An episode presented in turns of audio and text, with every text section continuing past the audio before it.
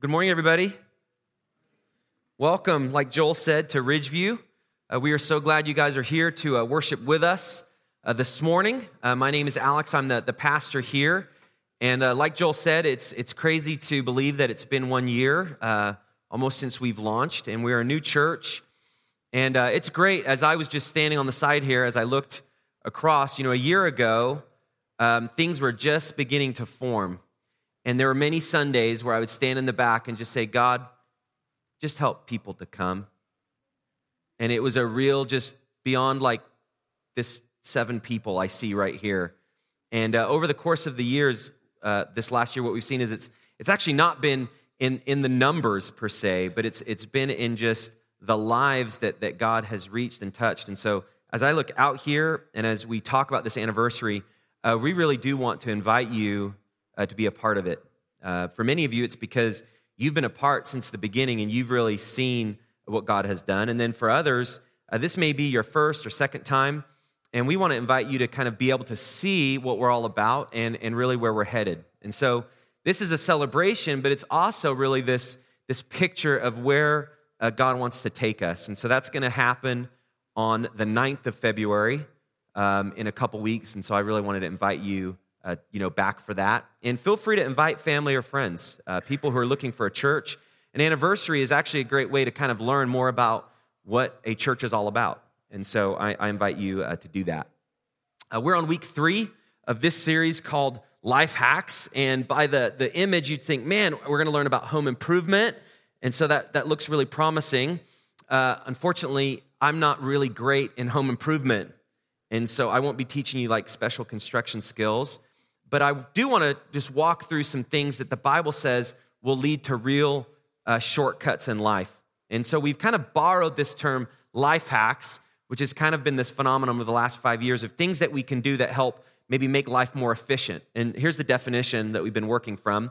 A life hack is a strategy or technique adopted in order to manage one's time and daily activities in a more efficient way. So, something about like hack, hack is that it, it leads to efficiency, and sometimes it's counterintuitive. Like, we would not have thought to do that, but if you do it, somehow it produces these results that, that we would not have known. And so we've been sharing not just these like life hacks, but what does the Bible say about things that actually really do matter? But as a way just to stay true to these helpful things, we're, we're sharing in the beginning of the message each week a few life hacks that you could adopt in your life. So you're ready for this week's? So, so encouraged and excited. Um, the first is check this is bananas. Any banana eaters? If you wrap your bananas with plastic wrap, they stay fresh longer. Do you know that? I love the scientific proof of this. You know, it's here's a little wrap, and then they just got overripe bananas and put them next to it. You know, I don't know if it works, but there you go. You could try it. Another one is, um, you know, those old school like shoe organizers that all of us have in our closet somewhere, but we don't use. You could actually put those on the back of a door and organize your cleaning supplies.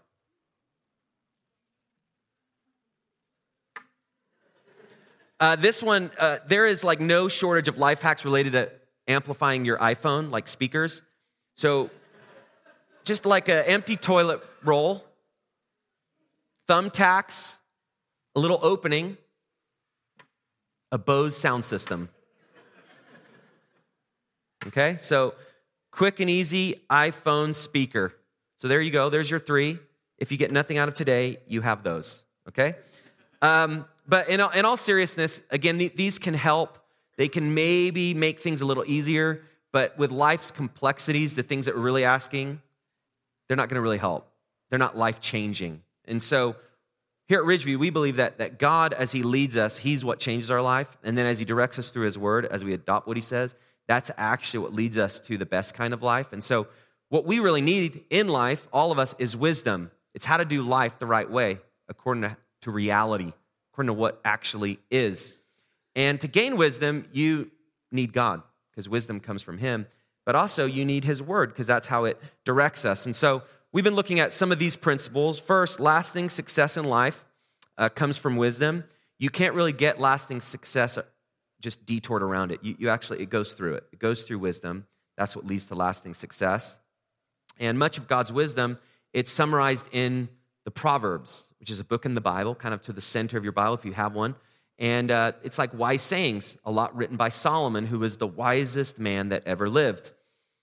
Now, wisdom to get in our life, you can't just read things about wisdom, it actually comes uh, through certain attitudes.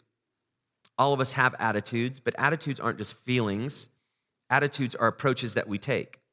Uh, when we face a situation, when we face a person, we're dealing with something, a circumstance, our attitude is like this approach that we're going to handle it. How are we going to move forward? And so, for wisdom to get into your life, you actually have to have the right kind of approach, the right kind of attitudes.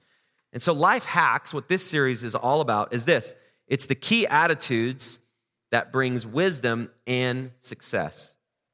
I don't know about you, but the Bible actually lays out five of these crucial attitudes. These approaches that if you adopt these, these are going to actually bring help and blessing and success to you.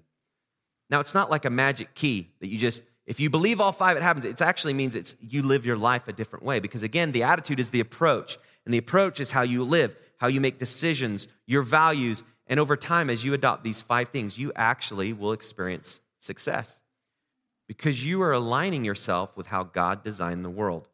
That's what reality is. And so I just want to recap if you missed the first two weeks, life hack number one is fear of the Lord. You find again and again in the Bible, fear of the Lord keeps coming up. It just keeps cropping up. The person who fears the Lord, they have a certain attitude, they have a certain vantage point, and this leads to a certain life. Fear of the Lord is, is not this trembling, quaking kind of fear. It's more of this I take God seriously enough. He is real, and I actually want to do what He says. That's what fear is in this sense, in the biblical sense. He's real, and I want to do what He says. That was life hack number one two weeks ago. Last week, life hack number two trust in the Lord. Not only is there a key to fearing Him, but trusting Him. And last week, we talked about God's GPS, and that when you trust God, you trust His vantage point, the way He sees things. Because you trust His vantage point, you actually want to follow His directions. So, fear of the Lord and trust in the Lord are actually what faith is. If you've ever wondered, like, what is faith? There's so many songs about faith. There's stories about faith. There's movies about faith. It can seem kind of ambiguous. Faith, according to the scriptures, is actually these two things. It's like two sides of a coin fear of the Lord and trust in the Lord. So if you choose faith, that's how wisdom begins to get in. Because you believe that God is there, you don't know everything, and you need to adopt some of his principles. So today we're going to continue in this vein of another key attitude. And this is one of those things which we've all heard the word, and Joel already mentioned this, but it's not, not necessarily something that we aspire to, and that is humility. That's life hack number three humility. Now, if I were to ask you, and we did like an impromptu survey, how many of you woke up today and thought, like, I just hope today I can just experience being humbled and being humbled and being humbled? Any of you, like, that just sounded like a good day to you? The reason you know that is if you just let people continue to cut you off in traffic and you don't get upset, that's a humble kind of day. But instead, if somebody gets in your way on the road, doesn't that just like, oh? Oftentimes that's an indication of what's going on. In our life, humility is usually not the thing that we're thinking about. It's usually not. It's one of those things that we don't talk about a lot. Sometimes we don't experience a lot. But in the Bible, according to God's way, humility actually allows you to advance. It allows you to overcome some of the toughest obstacles that you can face. And so it's a key to success. Uh, here's a proverb to continue with those wise sayings Proverbs 30, 28. A lizard can be caught with the hand, yet it is found in king's palaces. Proverbs does this a lot. It creates a, a word picture or a case study where it causes you to think. And sometimes you read a proverb and you're like, why are we talking about a lizard? Well, notice where the lizard is. Where is the lizard? It's in a king's palace. Can you and I get into a king's palace? Not unless you have the right connections. King's palaces are like the most prestigious places in the world, but a lizard, they're there. Now, does a lizard like storm the gate? Not even the gecko one, you know, from the commercial, Geico. Like he can't, lizards don't have power. Kids catch lizards all the time. So it's not the power of the lizard, it's the lizard's low profile. The lizard actually allows to get into all these places because of the low profile that it adopts. It's the same with humility, and this is what the proverb is getting at. Look at how advanced the lizard got. Look at where the lizard ended up. It's not through power, it's through the low profile. And here's a central truth to this if you want to advance in life, the key is not the power you gain or the status you earn, but the profile you adopt. That's why today's message is called a low profile. But if you adopt a low profile and keep yourself low in the right perspective, in the right place, you actually can advance just like the lizard. And so we're going to talk about how this happens, but like anything, to talk about humility, we have to talk about the opposite. What do you think is the opposite of humility? Pride and arrogance. You can't talk about humility getting into our life without heading face on the power of pride and arrogance that we actually all deal with. In fact, we all deal with that from birth, this overwhelming sense that we're the center of the universe. And so, to deal with humility, we actually have to deal with pride. Here's what Proverbs says about the pride, prideful person Proverbs 21 24. The proud and arrogant man, mocker, is his name. He behaves with overweening pride. A mocker is a term that's often used to describe someone with a lot of pride and arrogance. It's just this term. They're, they're mockers, they mock things. To mock something means that you talk down to. For you to be able to talk down to something or to someone, it means you have to be elevated. So prideful people in their mocking take a higher position over people and talk down to them. And this word overweening, have you heard that in a sentence? I, I looked that up. I was like, what does that mean? Uh, overweening is actually this outburst of arrogance. It's this thing of you're put yourself in such a high position that you don't even understand why people could do that or think like that. It's this outburst of like, that makes no sense. Don't they understand like I do? That's that over. It just comes out, this arrogance, and just, poof. and that's what the mocker does. From their elevated position that they put themselves in, they look down on people and just can't understand why people have the struggles that they don't have. You know anyone like that? Don't answer that. But this is not just this ancient thing, this mocker. There are mockers all around us. In fact, we look in the mirror, and you know what? Sometimes we see that as well. And so, for us to talk about humility, we have to talk about this, this pull of pride that we all deal with. So, I want to kind of talk about how to adopt this low profile and at the same time how to counter the pride which always wants to elevate us. And so this morning you're going to kind of see a battle of what happens. And I want to describe it in a way because it's actually a battle within us. I don't know if you've ever thought, you know, planned out your day and you've been wanting to do the right things and kind of help and bless the people around you, and then it just kind of falls apart and you start like, why do I even try? You ever have those days like that? Or you have good intent and then you just get into a conflict with somebody that you love dearly and it just blows up and you think, why, you know, why does this happen? Why can't we see eye to eye? And, and that's always what happens. There's always this intent that we have and then reality, and there's usually these battles. But oftentimes it's a battle between wills what we want to see happen, what's going on inside of us, humility, pride, and that with other people, and just things start to collide. And so I want to just start with this how to keep this low profile and then how to keep pride in check. So here's the key attributes of having a low profile. These are like three action steps. And I think you have a blank uh, for each one of these three. Usually I don't do blanks, but this week I wanted to. Uh, the first one is this Before God, I bow.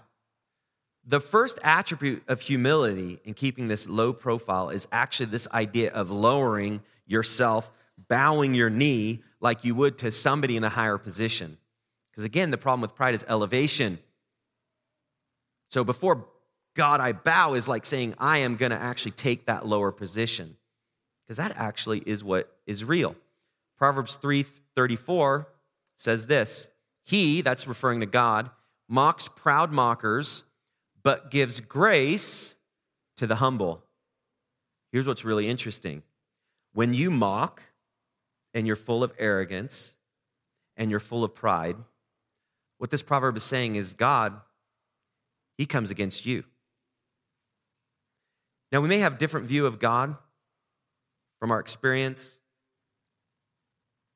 But I don't think any of us would think, like, if we were going to do a battle and you had to pick an opponent, would you choose God? We may not fully understand who God is, but He's a little bigger than we are. And so, what the scripture's saying is, is like, when you mock, God will mock you. The scary things about God is He actually does have the higher position. He is the only elevated one. And he takes that very seriously. So I, when I read this, I think, is that true though? Because doesn't it seem like sometimes the arrogant are the ones that progress the most? Right? What it's saying is God, God's paying attention. There may be a season where they have success. There may be a season where they're getting ahead, but in the end, they will actually bow their knee as well. Maybe in this life, maybe in the life to come. But God will not then allow them to be elevated forever. God will take care of that. He mocks proud mockers, and then notice the second part, but he gives grace to the humble. So this is just kind of dealing with reality. Like you can't elevate yourself above God. But sometimes with God, because we can't see him, it's hard to fathom, well, well how does this work? Well, I kind of tie it to, to gravity. If you were to do a battle with gravity, who would win? In my older age now, if I were to jump off these stairs, there's only four stairs. Maybe 10 years ago, I might think, like, I've got a good chance of not pulling something. But I know age is real, gravity is real. My tendons are not as limber, and my muscles and everything else. I know that that actually would, like, I could play it off and fake it, but as I'd walk to the back, I'd be like, ooh, I should have stretched out a, lot, a little bit. Why? Because gravity's real. If you jump, you're gonna go down. I'm not going to float. Gravity is real. And it's actually the same with, with God's position. And it's if you mock or you look down on God, who will win? God. Because as sure as gravity is, so is God's position. So speaking of gravity, you know, if a spaceship it goes into outer space and the space shuttle turns upside down, the astronauts don't know it's upside down. There's no gravity. They don't know up, they don't know down. And so it doesn't feel like it does here on earth. Well, gravity is not just a physical phenomenon, gravity actually exists in the realm of our soul as well. And what's gravity? It's, it's described as the attraction of objects. Our body is attracted to the earth, and that determines what is up and what is down. We don't think about this, right? But the way you know you're on the floor right now is because of gravity and our position. Let me know we look up, that's up and that's down. That's because of our place in this solar system. And the planets are in orbit around the sun because they are much smaller than it. And it's actually the same with our relationship with God.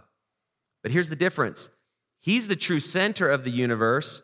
But check this out spiritual weight is, not, is measured not in pounds, but in position. So God has a unique position that no one else has. And He really is the center of the universe. The battle that we have with pride is that we want to put ourselves in the center. Don't we see that even from an early age? Doesn't that define sometimes really young people? They just know so much better than their parents. Like, why can't I have candy for breakfast? Because that makes no sense.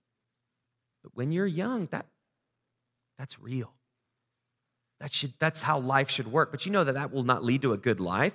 It's the same with us. As soon as we put ourselves in the center of orbit, the center of the weight, then we have to adjust. So for us to be the center, we need to put more weight to us and less weight to God. And that's why we get into so much trouble because we don't think or take God seriously. That's that fear of the Lord. We don't really trust his vantage point. That's the trust of the Lord. And then we're not humble, like, I know better than him. Because I know better than him, then now I'm the center. Well, just like if we were to put Earth in the middle of the, the solar system, all the planets would start colliding together because Earth doesn't have the, the right weight to pull it off. And that's what happens when I become the center of my universe, you become the center of your universe. We're now just a bunch of planets that collide. Because God is not in his rightful place, He is the center. We're supposed to orbit around Him. And so, at the center of this, before God I bow, it's this realization that I have to choose to take my position voluntarily. When it says God mocks proud mockers, It's actually their, their volunteering now is, is over. They don't have a choice, and life begins to crumble. The humble, if you remain humble, you can actually make that choice to shift between being that center. And that's actually what it means to become a Christian. To become a Christian means everything in me that I've always known, I've just wanted to do my own way. Everything makes sense to me.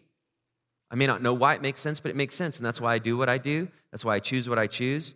But when you decide to follow Christ, that's actually the decision that you're making. It's one decision that you make over and over again. The one decision is I'm going to bow before God and I'm going to accept the fact that through Jesus, I can be forgiven for my sin.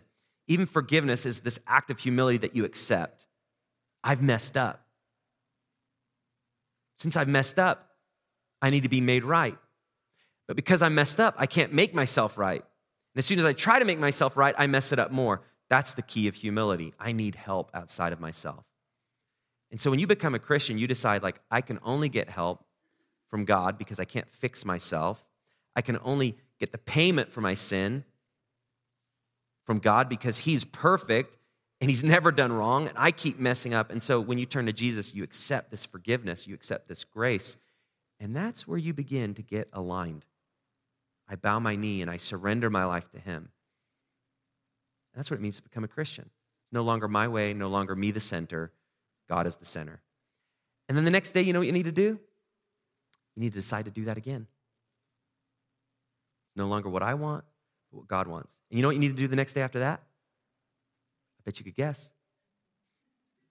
You have to do the same thing again and again and again. And that's why a church is so important. Because you know what? When I'm in my week and in my work and with my kids and with my spouse, I just get all misaligned with who the center is. And sometimes when you come back to church, it's this way of realigning and remembering the truth together and saying, like, man, I'm not the center. You're not the center. Let's make God the center. And when you do that together, you see, wow, that life's together and the planets no longer collide. And what that verse says, he gives grace uh, to, the, to the humble. What grace means is it's unmerited favor. You've done nothing to deserve it, but it also means the things that you could not do yourself, the impossible things like redemption, hope, a purpose, he will give you that. He will give you things that you cannot get outside of him. So it's very interesting. The mockers, the pride, the arrogant, I'm going to get mine. But if you actually go that way, you get nothing. You actually get destruction. The humble, I'm going to bow my knee, put God at the center, and the very things I want and I need through Him, He will, he will meet those needs.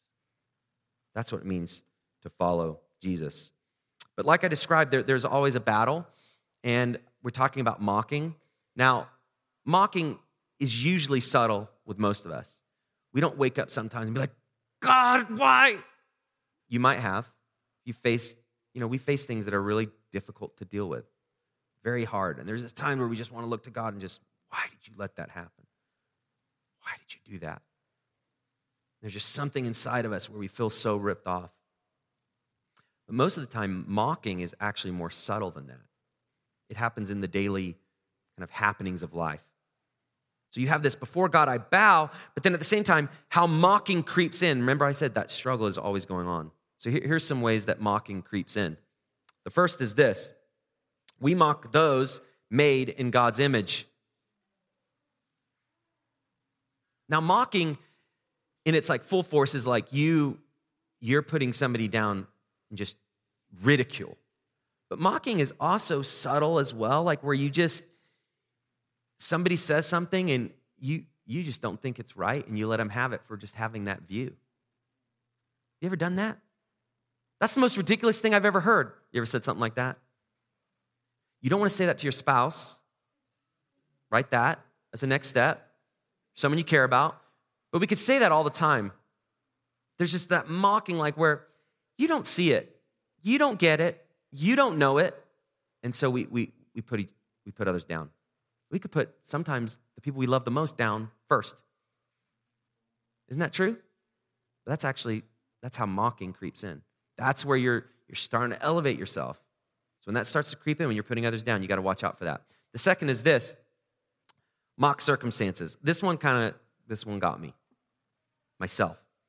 You mock your circumstances every time you grumble or complain about what's going on in your life. You ever done that? Like what day? What week? There's so many things that we face that just feel worthy of grumbling or complaining, right? But again, if God is the center, things flow from his hand. When we grumble or complain, we're most of the time saying, God, I could have planned this better. That really wasn't what, that wasn't a good plan, God. Okay, we don't say that, but it's in the, oh, this is terrible. This is awful. What? And oftentimes, because our vantage point, we elevate, say our plan, our idea is better than God's. And God, in his rightful elevation, is saying, well, no, actually, I want certain things to grow in you. I want you to develop certain things. And he wants these things and circumstances that are hard, that we think are terrible. He actually wants to use those to develop us. The humble allows that to be a factor. The mockers just this is the worst thing I've ever faced. Why, why do I have to deal with this? This isn't right. And all of these usually come from this sense of we deserve something different.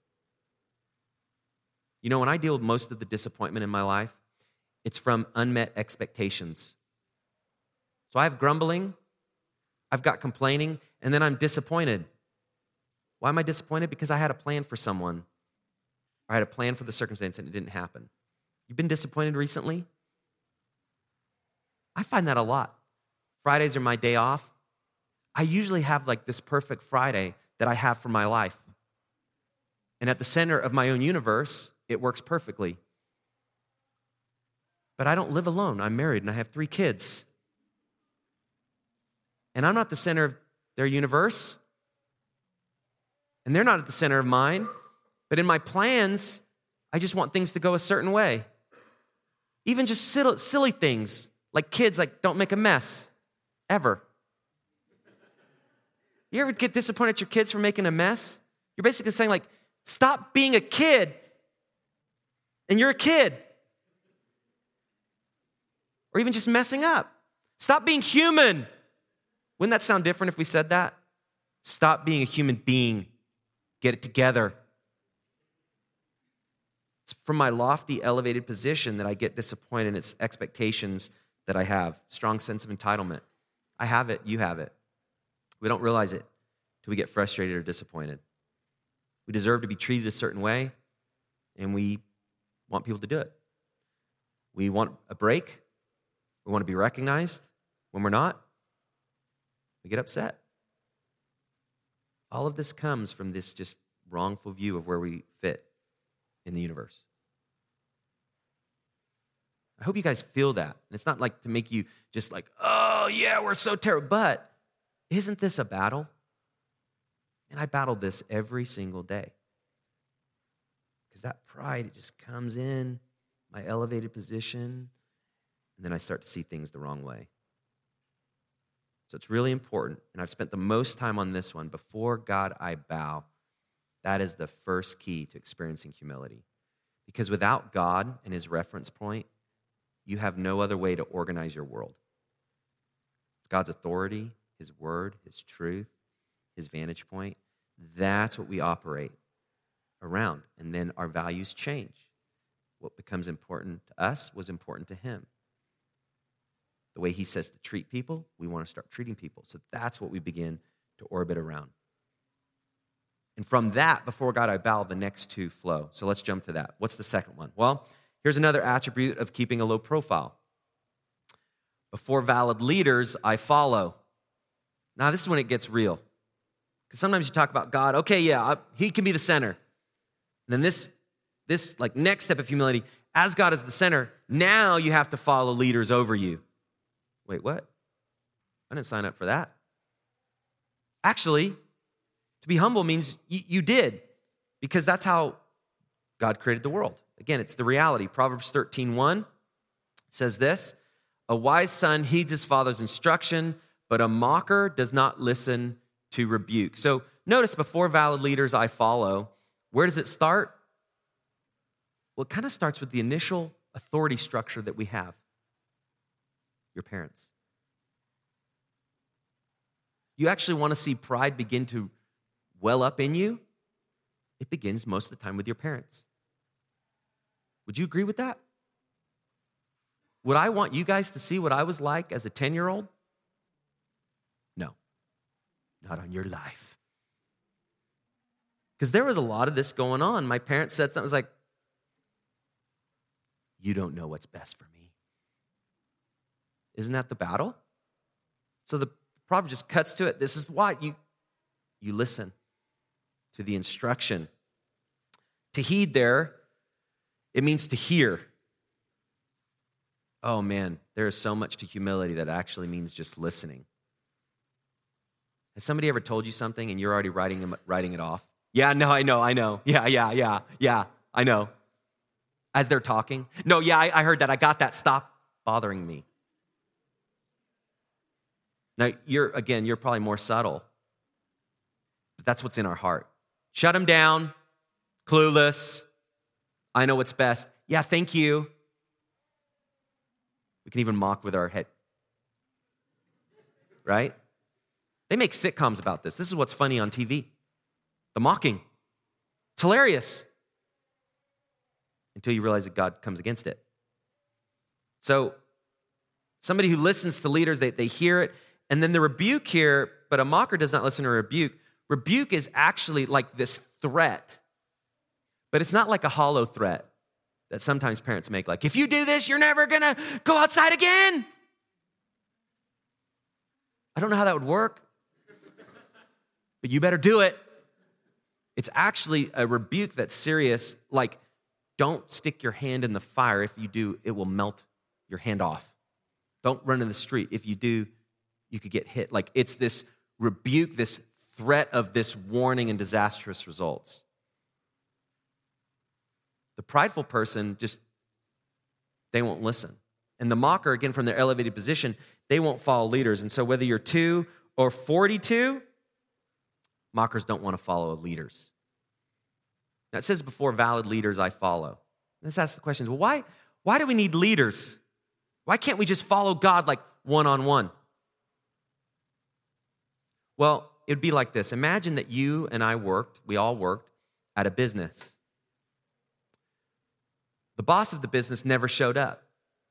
He never was there. We've never seen him. And he's our direct report for everything. So he's leading you, and he's leading you, and he's leading you, and he's leading me.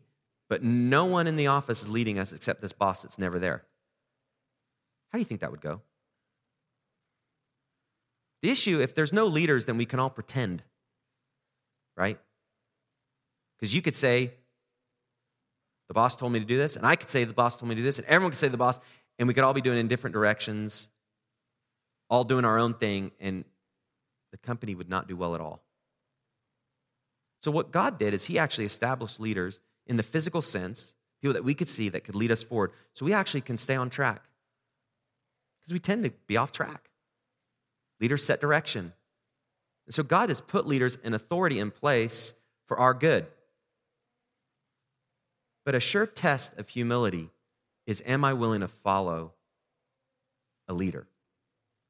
It could be in home life, it could be in the work world, your boss, shows up in church, shows up even the, the laws of the land. You know, a cop pulls you over for speeding, most of the time you're guilty. That's helpful.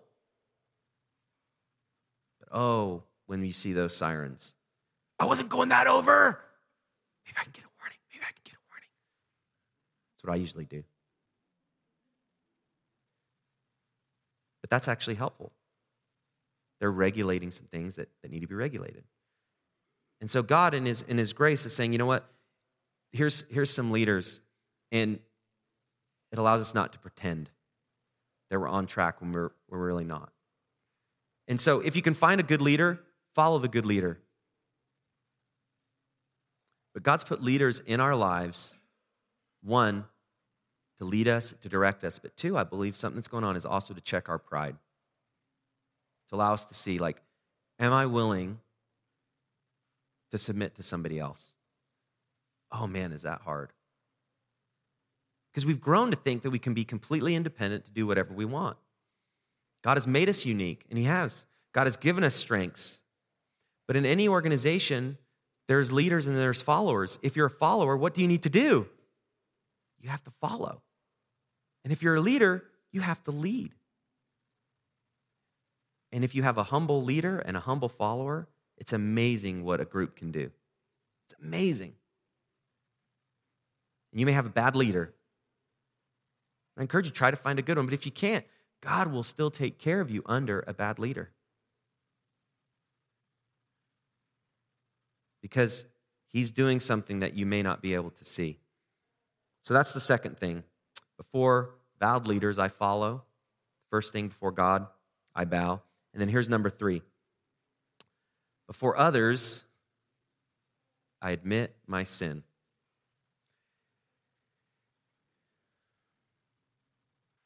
If you want to be humble, tell others what they already know that you mess up. We live in a time now where it's so easy to be pretentious, just like pretend and fake and and we just want to hide what's really going on. But humility, it just it heads on this fact like I I messed up and I do mess up and that's not right.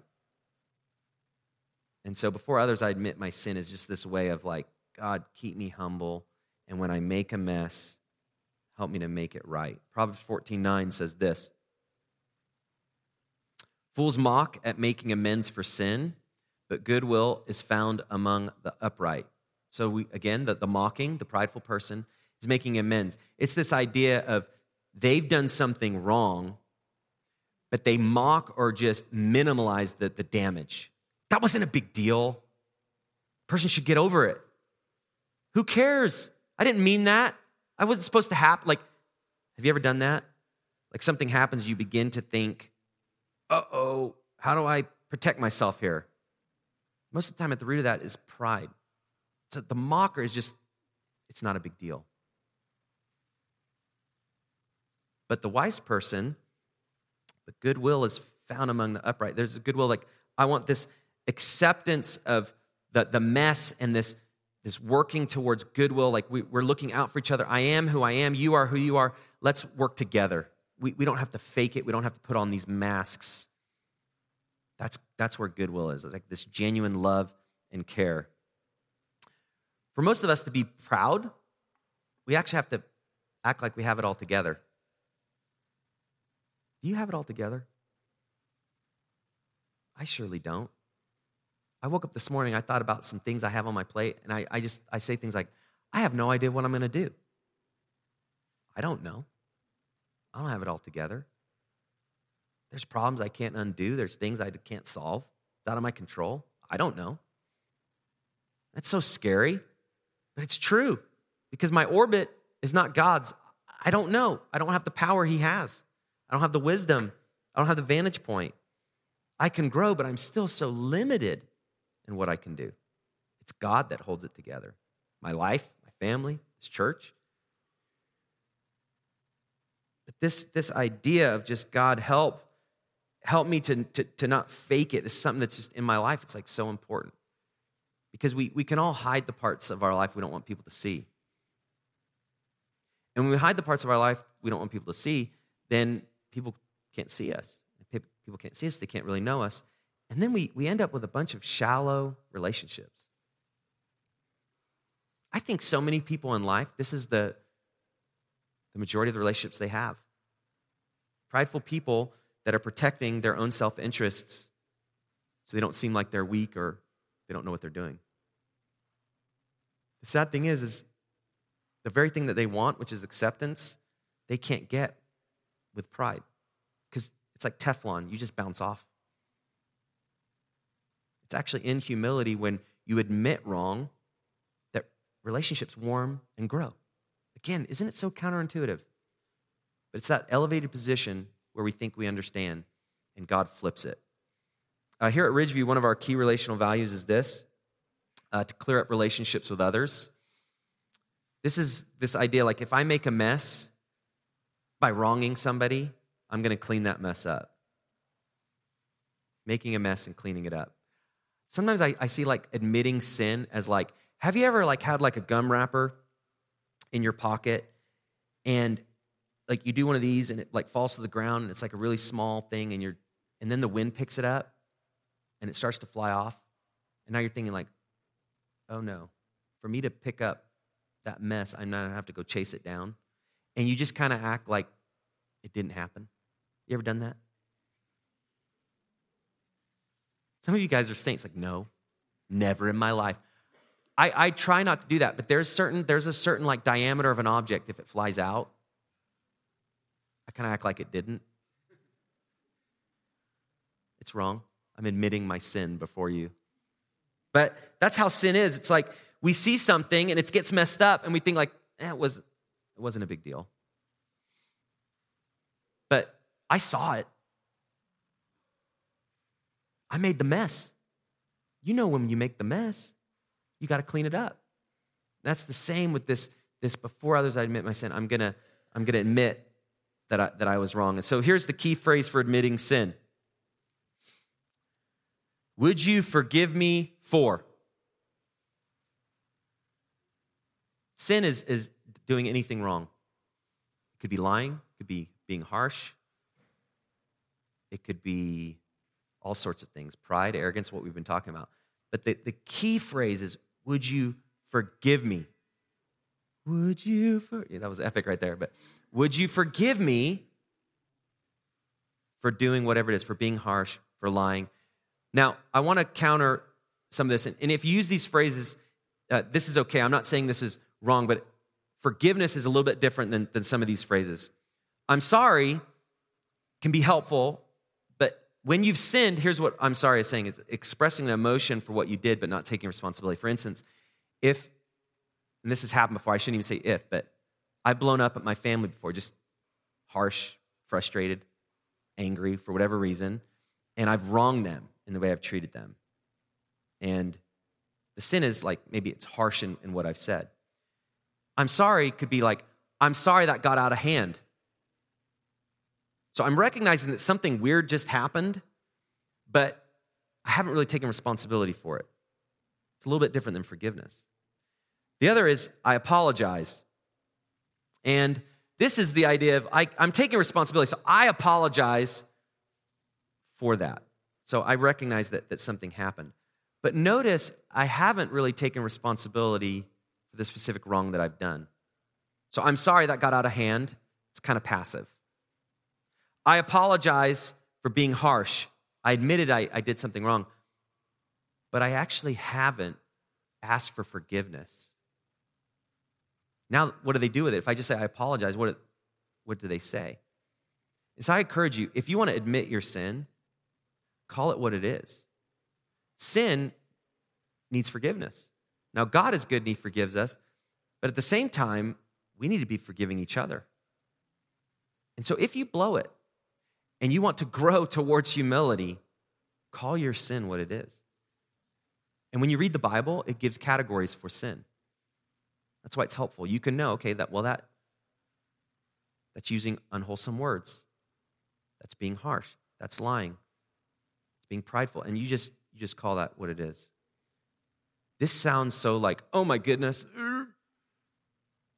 But you know how freeing it is for everyone in the situation to now know you're all on the same page. Do my kids know when I'm harsh with them? Absolutely. Does my wife know when I'm harsh with her? Absolutely. Does God know? Absolutely. So, isn't it interesting that sometimes we just shy away from the thing that everyone knows? That's what dysfunction is. It's acting like everything is normal, although it's not. And so, the way humility is forgive me for the wrong that you know, and you know, and you know, and God knows. You don't need to say it like that. That's a little over overbearing, but but just forgive me for that. And you they can forgive you. And now it's cleaned up. That's the way to humility. And so before God, I bow, I surrender, I recognize his place in the universe. Before valid leaders, I follow. I realize that I can follow other people knowing that God will use them to, to lead me forward. And then this last one before Others, I admit my sin. I call my mess what it is and I clean it up. All of these are proactive ways to move towards humility. I want to end with this verse Proverbs 11 2. When pride comes, then comes disgrace, but with humility comes wisdom. We think oftentimes, I think, and I'm sure you think, that our elevated position will get us what we want. It's moving us ahead, it's moving us up. But it actually it brings disgrace, according to this proverb. And disgrace, confusion, dishonor, and shame. That's what that means. So the very thing that we do to elevate ourselves to bring clarity, things actually begin to unravel even faster. But with humility comes wisdom. Life begins to come together. So I want to encourage you to take a next step this morning based on this. So pull out your connection card uh, that Joel had you fill out, and I'm going to invite the band up and finish filling out that connection card. And there's four next steps that you can take. You can choose one, you could choose a couple. And I encourage you to actually take a step. This is the kind of thing that, that God does. He, he leads us forward, and then we, we take a step in, in obedience. It doesn't matter where you are, you can do one of these next steps. Uh, the first one is this I'm ready to become a Christian. And this is for anyone who's not yet decided to put God at the center of their life. And that's what I was talking about. If, if you've never done that, uh, you can check that. There's also a place on your connection card. I think there's a, the image there, maybe not, but there's a place where you can say, uh, send me info about following Jesus right here. You just mark that, and we'll follow up with you. Uh, the second next step is I need to admit my sin before and put somebody's name. Like, have you messed up with somebody in your life and you need to just admit it? Isn't that a real next step?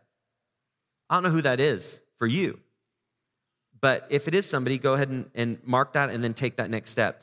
Uh, memorize Proverbs 11, 2. That was the last uh, verse I just read. And then the last next step is send me the Proverbs, uh, the Wisdom in Proverbs Bible plan.